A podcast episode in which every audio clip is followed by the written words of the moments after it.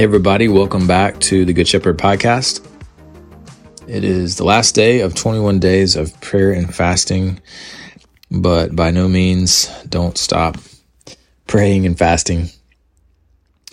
I know this will be a part of our lives individually, um, and yet we do this collectively a couple times a year, and it's important. Um, we desire for the Lord to help us in these weeks to look more like Him as we come out of this time, to be more like Jesus, to be more full of the Holy Spirit, to be more in love with the Father, and knowing that all of that that I just mentioned is a grace gift from God, truly is. So, I just want to share real quick a couple of verses, just some thoughts for, for my own life as the Lord's been working in my life the last few weeks, and and then we'll pray together. Um, Proverbs four twenty three: Keep your heart with all vigilance, for from it flow the springs of life. And I'm learning to do this. Keep my heart more and more with all vigilance, with the ability to watch, the ability to guard, um, even putting up good boundaries, safe, healthy boundaries around my heart so that good can pass through and evil will stay out and even be cut off when it needs to be. And I, I know that the Lord helps us progressively in Him to be more and more vigilant about our lives, about our marriages, about our parenting, about how we love one another, um, just about the kingdom. And, um, I, you know, another thing that the Lord is just helping me to know and to do is to be attentive to his words, as he says in verse 20, 420, be attentive to my words, my son. And then, um, chapter 5, verse 1, be attentive to my wisdom.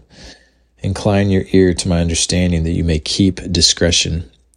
So I want the ability more and more to make good and wise decisions. I want, like it says in uh, Proverbs 2:11, for discretion to watch over me. Even days when I am not alert, I've been practicing holding fast to discretion. And it's like on those days, the Lord's discretion watches over me. Um, it will guard my life, as it says in chapter 3, verse 22.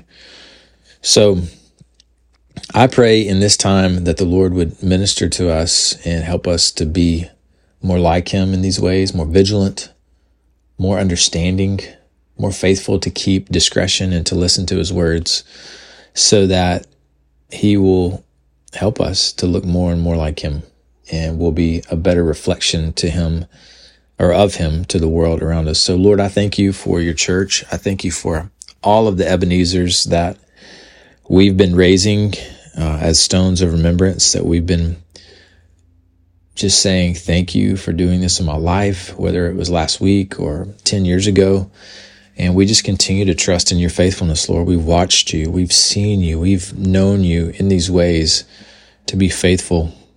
And I pray that you would help us to continue to remember that. I pray for the people that are having a hard time today trusting you because there's some big weighty things in front of them or in their life. And I pray, Lord, that they would think back to a time when you were faithful, when they entrusted themselves to you and how you responded. And if they've never done that, Lord, if they're listening, they've never trusted you ever, uh, I pray, God, you would show them how to do that initially and continually. So, Lord, thank you for your amazing love for us. Thank you for your power in our lives. And I pray as even as we meet together tomorrow, at Good Shepherd, um, just to love on one another, to serve one another, to hear your word, to to worship you and praise you in spirit and truth, Lord, that it would be honoring to you and a blessing to the body.